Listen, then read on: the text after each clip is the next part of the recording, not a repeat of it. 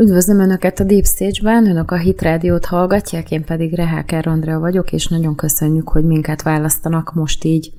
ezen a szép estén is. És most két olyan témát szeretnék érinteni, ami egyébként foglalkoztatja most az internetet. Az egyik az, hogy a Facebook hatalmas leépítésre készül, legalábbis erről számolt be a Daily Wire, és ez mindezt azután, hogy Elon Musk, aki megvette végül is a Twittert, bejelentette, hogy ő is elég rendesen meg fogja ritkítani az alkalmazott létszámot. Egy-két olyan ide vonatkozó hírt is fogunk érinteni, ami egyébként a magyar sajtóban több helyen is megjelent. És a másik témám az pedig az, hogy vajon Irán és Oroszország között miért egyre szorosabb a kapcsolat, és hogy vajon ennek tényleg az az oka, amit hallunk a tévében, az újságokban, az interneten, mindenhol, hogy ugye a két párja össze lett végül kényszerítve, mert hogy mind a kettőt nagyon erősen sújtják a gazdasági szankciók, és ezért kénytelenek egymás társaságát keresni inkább. Nekem elárulom, nem ez a véleményem. Az a lényeg, hogy egy kicsit jobban mögé akarunk nézni ezeknek a dolgoknak, és aztán meglátjuk, hogy mi sül ki belőle. Szóval a Facebookkal kapcsolatos hír, az több helyen is megjelent, a Mandiner írt róla, írt róla a Magyar Nemzet is, és hát a Daily Wire is, meg a Russia Today is írt egy-egy cikket róla, hogy nagyon úgy tűnik, hogy a Facebook elég rendesen meg fogja ritkítani az alkalmazottainak a létszámát. Nagyon sok mindenre hivatkoznak, ugye Elon Musk nem olyan régen 3700 embert rugott ki a Twittertől, és nagyon úgy néz ki, hogy Mark Zuckerberg is, vagy legalábbis az ő hozzá köthető cégcsoportnak az a 8700 munkavállalójából egy hasonló szám fog majd távozni. Egyelőre nem jelentettek be semmit, és ez megint csak ilyen felkapott hír, azért veszik át nagyon sokan, mert az eredeti cikk a Wall Street Journalban jelent meg, ami egy nagyon tekintélyes üzleti lap, és azért meri mindenki idézni, mint hogyha tényleg benfentes információk lennének, mert azért ennek az újságnak van egy óriási presztízse ezekben a kérdésekben, de egyébként tök simán kiderülhet, hogy nem lesz ilyen. Bár Zuckerberg a jelek szerint, meg a Wall Street Journal szerint eléggé ideges, mert ugye azt arról rengeteget beszéltünk a Covid alatt, hogy milyen óriási fejlődésen mentek át a közösségi média platformok, köztük a Facebook is, és hogy ők voltak az igazi nyertesei ennek az időszaknak. Viszont most, hogy vége van a Covid-nak, és az emberek újra tudnak egymással interakcióba kerülni, meg lehet bemenni dolgozni, meg már nem kell annyi mindent csinálni az interneten, Nyilván nehezen áll vissza mindenki a normális kerékvágásba, de azért egyre kevésbé lógunk már valószínűleg egy csomóan a telefonunkon, és úgy tűnik, hogy nem növekszik eléggé a Facebook, nagyon minimális növekedést tudott elérni az utóbbi időszakban, egyre nagyobb lett a konkurencia, majd erről is vissza akarok utalni egy kicsit, mert ugye mi a konkurenciája? Hát a Telegram, ahol a konzervatívok, akiket lényegében kiszorítottak, létrehozták a maguk kis közösségi média platformját. Ugye ott van a kínai változata a Facebooknak, amit ugye a kínai állam cenzúráz, és igazából nem is használja senki más, csak a kínaiak. Meg hát megjelent a TikTok, és hirtelen a Facebookból már a nyugdíjasok platformja lett, tehát már szinte ciki az égenerációsok közül Facebookozni, mert mindenki az Instán meg a TikTokon, meg mit tudom én hol, tehát rengeteg olyan új közösségi média platform van, ami sokkal népszerűbb, mint a Facebook. És hogyha emellé oda tesszük azt a hírt, hogy ennek a leépítésnek a keretében feloszlatták azt a bizottságot is, vagy azt a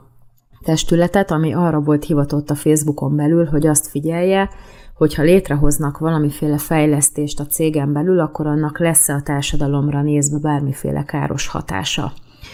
Etikailag, vagy bárhogy. És nagyon úgy tűnik, hogy nem váltotta be a hozzáfűzött reményeket ez a társaság, mert hát nagyon sok olyan ügy keletkezik a Facebook körül, ami egyébként a társadalomra igen-igen káros, de azért az egésznek az a tanulsága, vagy legalábbis a Wall Street Journal cikkből az, az jön le, hogy iszonyatos pénzbe kerül fenntartani ezt az egész cégcsoportot, óriási tömeg dolgozik benne, és igazából nagyon nehéz elképzelni sok szempontból, hogy ez a 8700 ember, ez vajon mit csinál. Mert vannak benne nyilván szoftverfejlesztők, vannak benne olyanok, akik kezelik ezeket a, a felületeket, aki ért az, az újfajta, ehhez az újfajta informatikai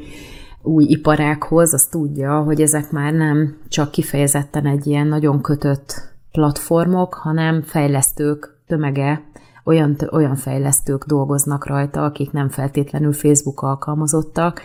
tehát ezek ilyen nyílt platformok, meg, meg mindenféle saját kis dolgokat lehet benne csinálni. Aki ért az informatikához, az, az lehet, hogy most lehúzza rólam a keresztvizet, de én ezt így tudom elképzelni, hogy, hogy alapvetően a külső felhasználók is fejlesztik a Facebookot, tehát nincsen feltétlenül arra szükség, hogy 8700 emberből ki tudja mennyi, az csak fejlesztéssel foglalkozzon. Van, van egy csomó marketinges, vannak benne értékesítők, akik reklámfelületeket értékesítenek, de hogyha megnézzük, hogy például nekem volt egy lakáséttermem, és volt oldalam, tehát a saját Facebook profilom alatt volt egy oldal, ami már nem aktív, amit ennek a lakásétteremnek hoztam létre, és velem egyetlen egy ember sem beszélt, tehát az, ami reklámbevételt rajtam keresett a Facebook, azt nagyjából algoritmusokkal, meg ilyen automata gombokkal generáltam nekik, beállítgattam saját magamnak, hogy hogyan szeretném, hogy szórja az én reklámomat, amit én magamnak megcsináltam, és feltöltöttem, és akkor utólag küldött nekem mindenféle jelentéseket, amit nem tudtam nyilvánvalóan ellenőrizni, és aztán utána beütött a Covid, és abba is hagytuk a lakásétteremnek az üzemeltetését, de lényegében nem volt értékesítővel semmiféle kapcsolatom, tehát ezt is nehezen tudom elképzelni, hogy azok, azokon az igen kulcsfontosságú ügyfeleken kívül, akik óriási pénzeket hagynak a Facebooknál, hogy azokon kívül bárki másnak lett volna saját key account menedzsere például. Szóval, ahogy Zuckerberg megfogalmazta, és valószínűleg jól érzi, hogy re- rengeteg ember dolgozik tök feleslegesen, meg nem is dolgozik, mert ugye ezek a cégek, amin általában az én generációm gúnyolódni szokott, hogy, hogy ezek a babzsákos, csocsóasztalos, ingyen italautomatás, mindenféle nagyon szuper kolumbiai babkávés irodák, ahol az emberek nagy része igazából arra hivatkozva, hogy a kreativitását így tudja növelni, a munkaidőnek a nagy részét a babzsákokon ülve telefonozással tölti, vagy csocsózik, vagy, vagy videójátékokat játszik, és hát ezt is valakinek finanszíroznia kell. És úgy tűnik, hogy ez a meta, a metaverzum, ami Zuckerbergnek az álma, ez a virtuális valóság, ami nyilván mi így tudjuk megérteni idősebbek ezt a dolgot, ez nagyon valószínű, hogy hihetetlen pénzt emészt fel, és már nem lehet olyan szinten össze-vissza mindent csinálni, mint eddig, mert nincsen annyi bevétel. Ehhez nagyon-nagyon hozzájárul az is,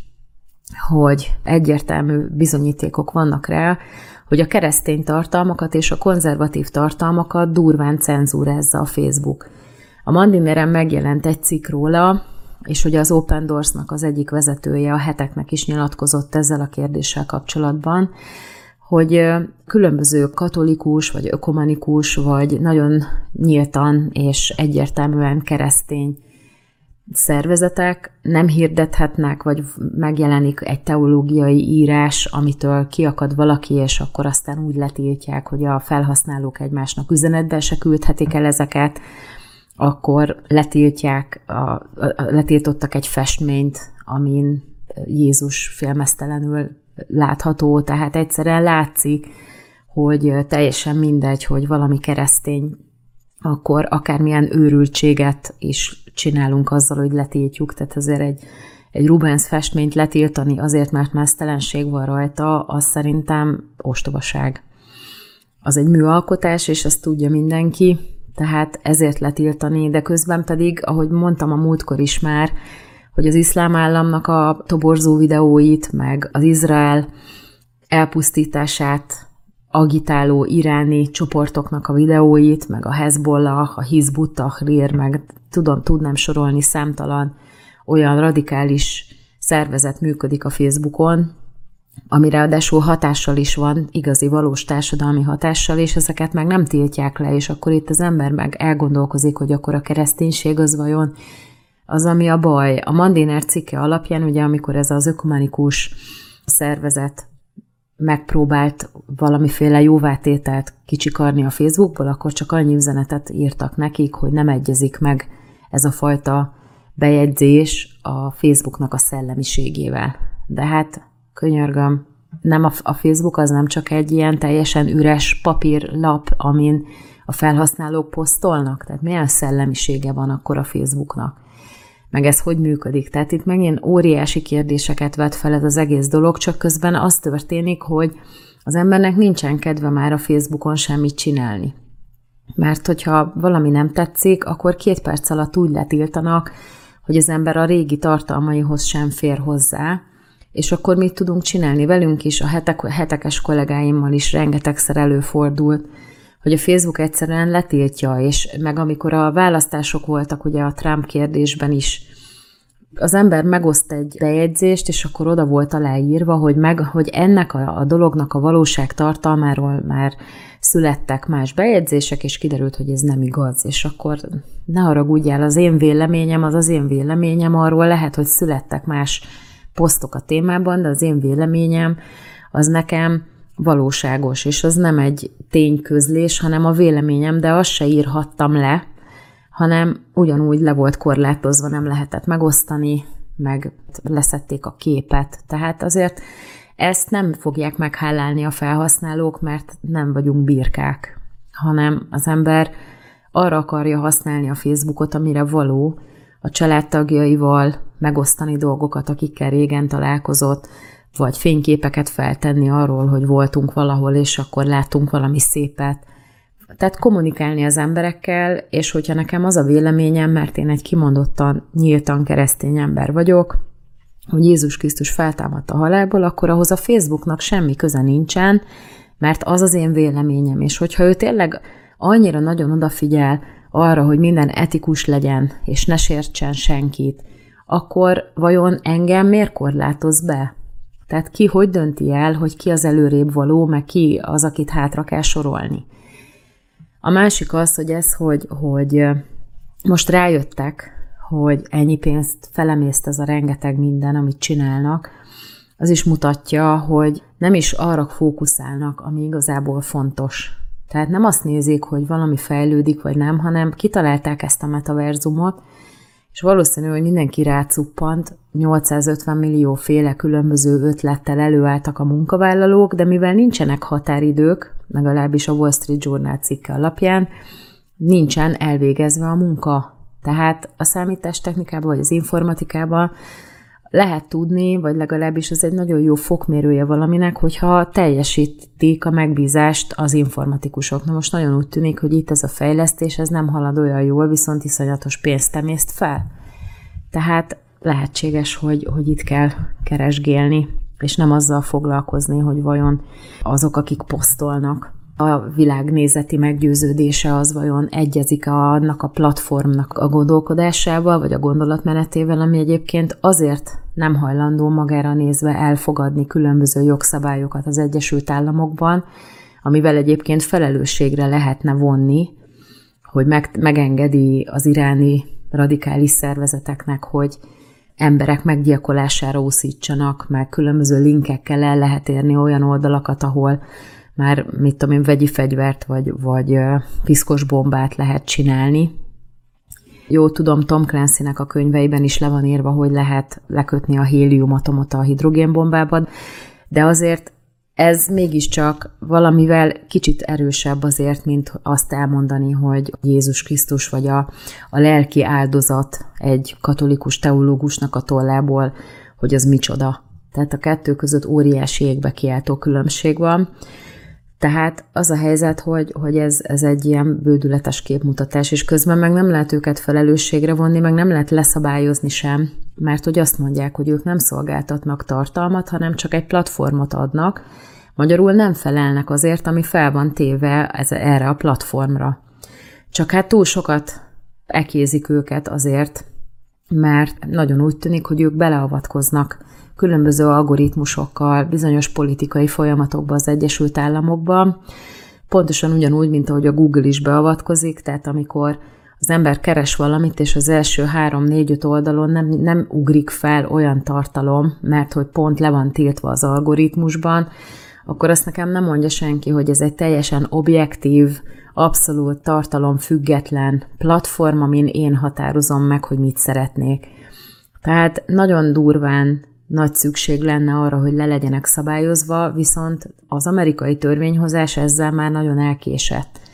Ugye az emberek azt hiszik, hogy a Facebook az olyan, mint a társadalombiztosítás, hogy azt így rendelkezésére bocsátják, és akkor az úgy van, bemegyek az orvoshoz, és akkor tudja, hogy ellátnak. De ez is magáncég. Tehát ha meg a YouTube magáncég, ez nyilván ugyanaz a bölcső, az Instagram ugyanabba a cégcsoportba tartozik, a WhatsApp, és így tovább. Ezek mind valakiknek a tulajdonában vannak, és azok meghatározzák, hogy mit lehet rajta csinálni, és mit nem. De akkorára nőttek már, és olyan sok ember használja őket, hogy igazából most már borzasztó nehéz megfogni. Meg ráadásul most mi van? Elkölt, Írországban van például a Google-nek a székhelye, amerikai törvényhozó testületek nem gyakorolnak joghatóságot vagy jogfennhatóságot a fölött, a része fölött a cégnek, ami nem Amerikában van. És akkor hogyan vonja valaki felelősségre? Vagy hogyha történik valami az interneten, akkor az vajon hol történt? Melyik országnak a területén? De hogyha 85 felé szét van szórva a különböző IP címekkel, akkor vajon az milyen joghatósággal esik. Tehát ezek olyan dolgok, amiket akkor kellett volna végig gondolni, mielőtt kiengedtük a palackból a szellemet, mert most nem lehet már őket leszabályozni. Meg hát ugye az én veszőparipám a Twitter, ami most már egyesek szerint jó kezekben van, én azért azt mondom, hogy még mindig várjuk ki a végét, mert az én számomra Elon Musk sem a normalitásnak a képviselője az, hogy most lát egy lehetőséget ebben a fajta úgynevezett konzervatív kommunikációban, meg hogy azt mondja, hogy szólásszabadság legyen, mert ez tetszik sok mindenkinek, azért én nem gondolom, hogy most ő lett az igazságbajnoka, szóval szerintem ne várjunk tőle túl sokat, örüljünk neki, amikor kap valamit a konzervatív oldal, de azért ne gondoljuk, hogy most ő lesz a megmentője majd a nagy amerikai konzervativizmusnak.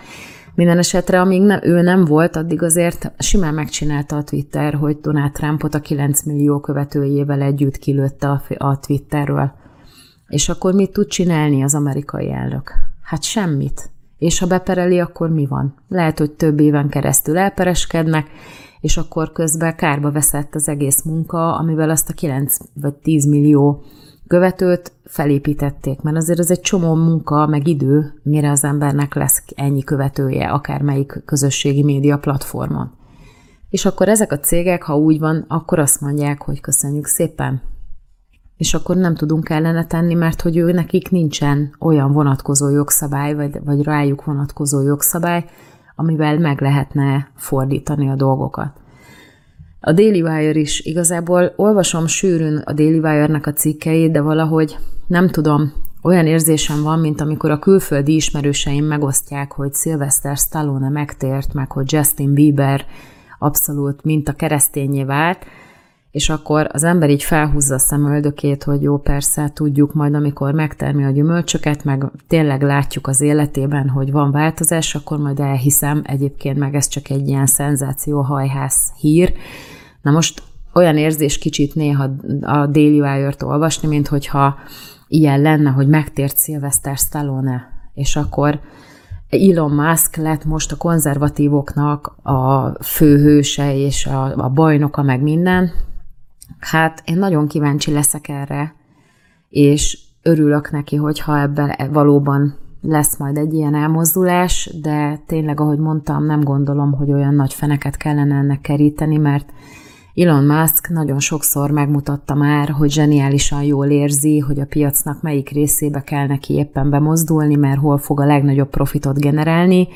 és van egy olyan érzésem, hogy ez az egész Twitter téma is nem emberbaráti szeretetből történik, hanem azért, mert hogy ebben is lát üzleti lehetőséget teljesen egyértelműen, és azért nyilván le a kalappal, hogy kifizetett egy csomó adósságot, amit a Twitter felhalmozott, meg kirúgott ő is egy csomó olyan embert, aki nagy valószínűséggel nem csinált semmit, de majd meglátjuk, hogy azok a változások, amiket hoz, azok neki milyen anyagi lehetőségeket fognak majd generálni. Tehát az például, hogy már prémium változatot akar bevezetni, az egyértelműen mutatja, hogy ő ebben pénzt lát. És nem arra megy, hogy mindenki regisztráljon a Twitterre, mindenki mondja el, amit akar, hanem mindenki regisztráljon prémiumra 8 dollárért havonta. És így el tudom fogadni, hogy, hogy ő ebbe belefektet pénzt, mert az egy vonalban van azzal, amit eddig a többi cégében is csinált, mindenféle ideológia nélkül, és azért emlékezzünk vissza, hogy ő is egy ilyen baloldali megmondó ember volt egészen addig, amíg át nem állt a másik oldalra. Tehát először nézzük meg a gyümölcsöket, aztán majd meglátjuk. És hát kíváncsi leszek, hogy vajon hány embert küld el a Facebook, meg mi lesz majd a narratíva. Hát állítólag ez az etikai bizottság, akik azt nézték, hogy a fejlesztéseik azok mennyire befolyásolják negatívan a társadalmakat, az állítólag majd ilyen, ilyen célzott projekteken fog még együtt dolgozni, de így, ahogy van, ez így megszűnt, és hát lehet, hogy ez az első lépés az őszinteség felé, hogy feloszlattak egy teljesen fölösleges szervezetet, mert hogy igazából pontosan azt nem érte el, ami egyébként kimondva a célja lett volna. Szóval mindenféleképpen nagyon érdekes ez az egész dolog, és hát továbbra is azt mondom, hogy azért ne vegyünk mindent készpénznek, amit hallunk. És akkor akarok egy kicsit beszélni egy másik ellentmondásos témáról is, mert ott is nagyon érdekes dolgokat lehet hallani a sajtóban, többféle irányból is. Ez a mai videó is eléggé ellentmondásos témát fog feszegetni, mert mostanában nagyon sokat lehet hallani róla, hogy az oroszok és az irániak között egyre jobban, szorosabban kialakuló kapcsolat látszik, és például a múlt héten a sajtóklubban is téma volt ez az egész, és ez alapvetően egy nagyon-nagyon érdekes kérdés, mert most a nyugatiak arra hivatkoznak, tehát több sajtóorgánum arra hivatkozik, hogy igazából azért kénytelenek az oroszok az irániak felé fordulni, mert hogy a szankciók azok működnek. Na most én ezt cáfolnám, és ez a videó ez lényegében arról fog szólni, hogy megpróbálom bebizonyítani, hogy szerintem ez miért propaganda, és azt nem tagadjuk le, hogy létezik egy nagyon erős gazdasági kapocs Irán és az oroszok között,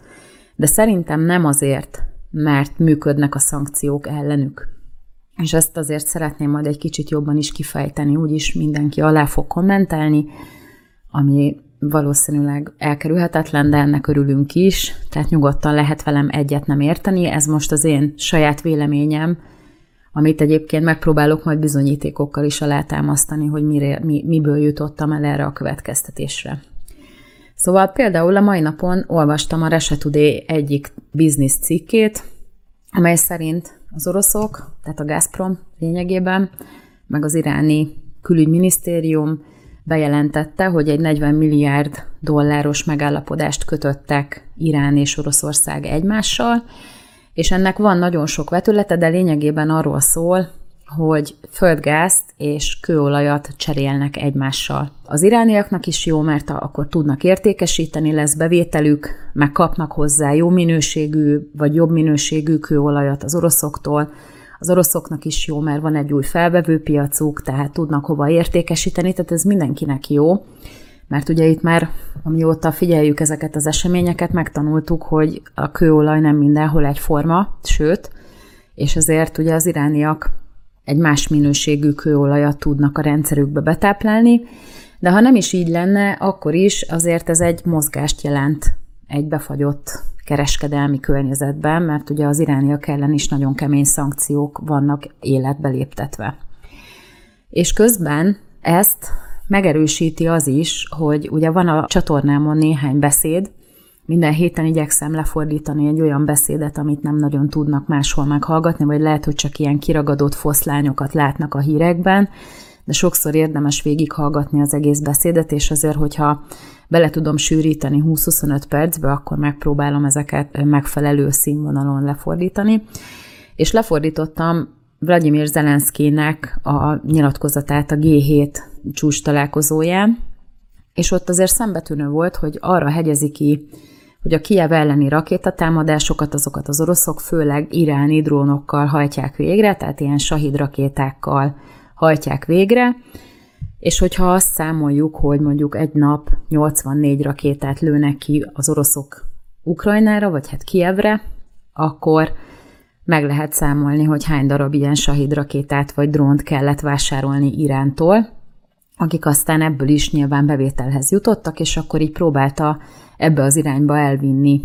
Zelenszky, hogy lám, lám, terrorista állam, és így tovább.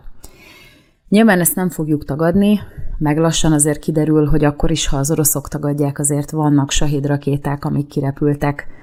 Kiev felé.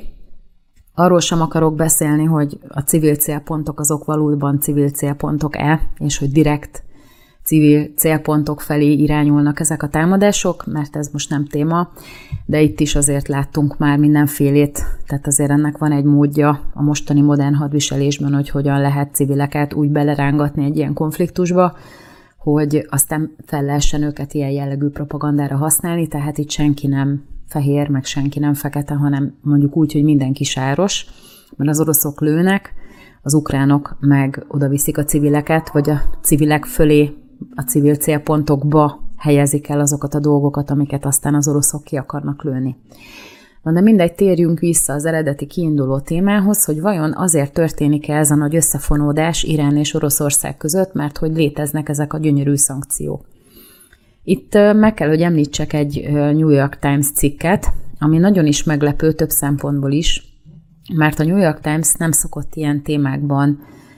alapvetően tárgyalagos cikkeket írni, hanem eddig szinte a többi főáramú médiához hasonlóan a propaganda jellemezte, és ez a cikk, ez egy kifejezetten érdekes aspektusát mutatja meg annak, hogy honnan van az oroszoknak pénze arra, hogy finanszírozzák a háborút. Ennek is, mivel ugye nem fizetős cikk, ami kifejezetten megint csak meglepő, hogy miért nem fizetős, azért szinte minden fizetős a New York Times-nak az oldalain, ezért bemásolom ezt is ide a videó alá, hogy, hogy lássák, vannak benne ilyen nagyon szemléletes infografikák, és ugye egészen könnyen lehet érteni annak is, akik nem tudnak angolul, hogy miről is szól ez az egész téma. És ugye, ha csak az infografikákat nézzük, akkor azt látjuk, hogy a szankciók hatására, vagyis a háború kirobbanása óta különböző országoknak az oroszokkal lebonyolított kereskedelmi forgalma az hogyan változott meg. Ugye nem leglepő a számunkra, hogy Kínával 64% a növekedés figyelhető meg, de az például, hogy Hollandiával 32%-os növekedés figyelhető meg, Belgiummal 81%-os növekedés figyelhető meg, az viszont már igenis nagyon érdekes. Indiával 310%-os növekedés, Spanyolországgal 57%-os növekedés, és hogyha nagyon, nagyon szigorúak vagyunk, azt mondjuk a németek azért eléggé keményen tolják ezt a szankciós politikát. A németeknek a szaldó, tehát a csökkenés és a növekedésnek az egyenlege az mínusz 3 százalék, tehát szinte elhanyagolható. Magyarul azok, akik hihetetlen nagy demagógiával az Európai Unióban például minket ekéznek, hogy nem vagyunk hajlandók a szankciókban mindenáról részt venni, azok maguk sem vesznek ebben részt, vagy legalábbis csak bizonyos mennyiségben, és csak bizonyos falügyekben, amik nem érintik őket annyira negatívan. Mondjuk láttuk, a németek azért csúnyán lából lőtték magukat ezzel az energia témával, de nagyon úgy tűnik, hogy más szempontból viszont más termékekben meg visszahozták ezt a kiesést, és összesen 3%-ot csökkent a kereskedelmi forgalom, az azért eléggé szemléletes. És ha megnézzük az összegeket, hogy ez mennyit jelent, azt is látjuk, hogy mivel mindennek felment az ára, azért az olyan nagyon nagy mennyiségben nem, nem okozott kiesést. Jó, hát az Egyesült Királysággal nagy mennyiségű kereskedelmi forgalom visszaesés történt, de ő az egyetlen, kvázi. Az összes többivel, mindenkivel hatalmas növekedés történt, ami egyébként hihetetlenül érdekes. És akkor, ha viszont a szankciók az oroszoknál nem okoztak bevételkiesést, hanem plusz pénzt hoztak, akkor vajon mi szüksége volna arra Oroszországnak, hogy Iránnal üzleteljen, ami egyébként egy terrorállam, párja, és így tovább. Meg mi keresni valója lenne Iránnak az oroszokkal? Mondjuk onnan, abból az irányból már könnyebb egy kicsit ezt magyarázni, mondjuk ebből, az, ebből a szankciós irányból. Nekem az a véleményem, hogy az oroszok azért nyitnak Irán felé, mert vagy az orosz politika lényegében már nem az emberek, hanem mindig a politikusok csinálják ezeket a, ezeket a dolgokat,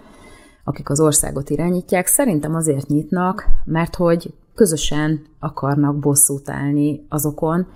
akik őket folyamatosan ki, ki akarják rekeszteni. Van egy nagyon érdekes anyag az ultrahangon, ezért is érdemes szemlézni az ultrahangot, mert rengeteg nagyon-nagyon jó interjú van, és nem csak egysíkú, nem egy témában, hanem rengeteg különböző nézőpontból, szóval szerintem zseniális.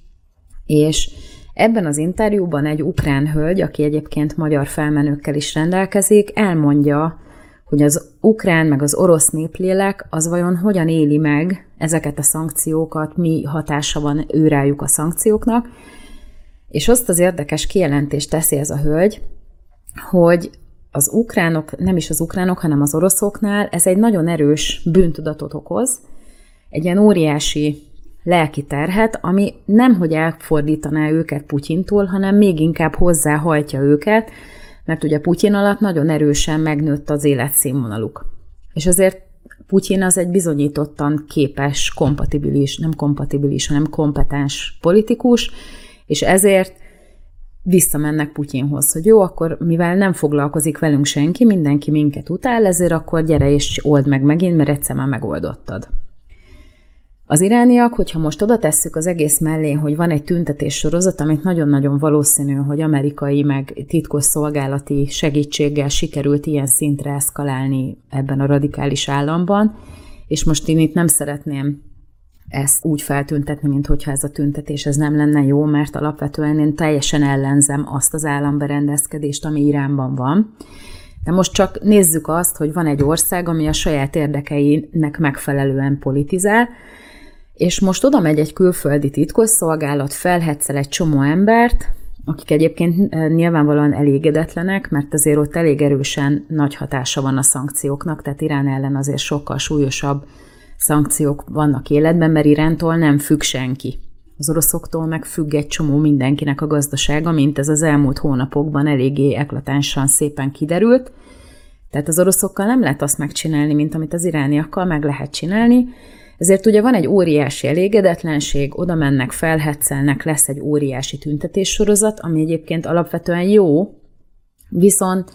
a politikai vezetést arra irányítja, hogy valahogy megakadályozza és bosszút álljon azokon, akik egyértelműen kirobbantják ezeket a dolgokat. És ugye persze kiáll mögötte, hát az irániak is azt állítják, hogy Amerika, tehát biztosan a CIA csinálja ezt is, mert azért láttunk már ilyet máshol is, meg a nyilvánosságra hozott dokumentumokból azért lehet látni, hogy hogyan működik a CIA sok helyen, meg hogyan működött évtizedekkel ezelőtt már. Tehát simán el tudjuk képzelni, hogy amerikai hetszelésre van ez a nagy tüntetés sorozat, meg előre kifizetett emberek, akik így véletlenül Amerikában lettek kiképezve, ezek gerjesztik. És akkor az oroszokkal, akik hasonló szankciókkal el vannak igazából idegenítve attól a közösségtől, ahová szeretnének tartozni, akkor szerintem azért fognak össze, hogy bosszút álljanak. Tehát ez egy ideológiai kérdés az oroszok részéről szerintem. És hogyha megnézzük, hogy az amerikaiak, meg úgy alapvetően Nyugat-Európa tökéletesen félreérti az egész helyzetet, mert ugye pont ez a hölgy is, Mirko Anna Reginának hívják, tehát ha valaki rákeres a YouTube-on az ultrahangnak a videói között, akkor látja ezt, a, ezt az interjút, és szerintem érdemes meghallgatni, mert egy csomó mindenre választ ad, hogy miért úgy reagálják le az oroszok a dolgokat, ahogy lereagálják.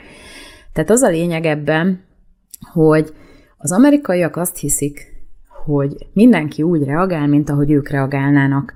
Tegyük fel, van egy erős valamilyen állam vagy, vagy ország, ami erősebb, mint az amerikaiak, vagy mint egy nyugat-európai ország,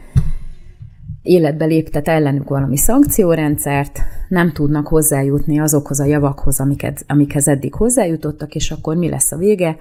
Fellázad a nép, megpucsolják a kormányt, és valaki olyat ültetnek be a helyére, aki majd megoldja, hogy ami miatt kiakadt az az ország, aki szankciókat léptetett életbe, hogy az megenyhüljön, és akkor elmenjenek a szankciók. Mert ugye a nyugati, nyugat-európai társadalmakban mindenek fölött a kényelem, meg a fogyasztás az Isten. Tehát az a lényeg, hogy mindenük meglegyen, hogy legyen azonnal gomnyomásra, amit akarnak, mindent meg lehessen kapni, hogyha ő meg akarja venni, akkor ne kelljen egy-két napnál többet várni,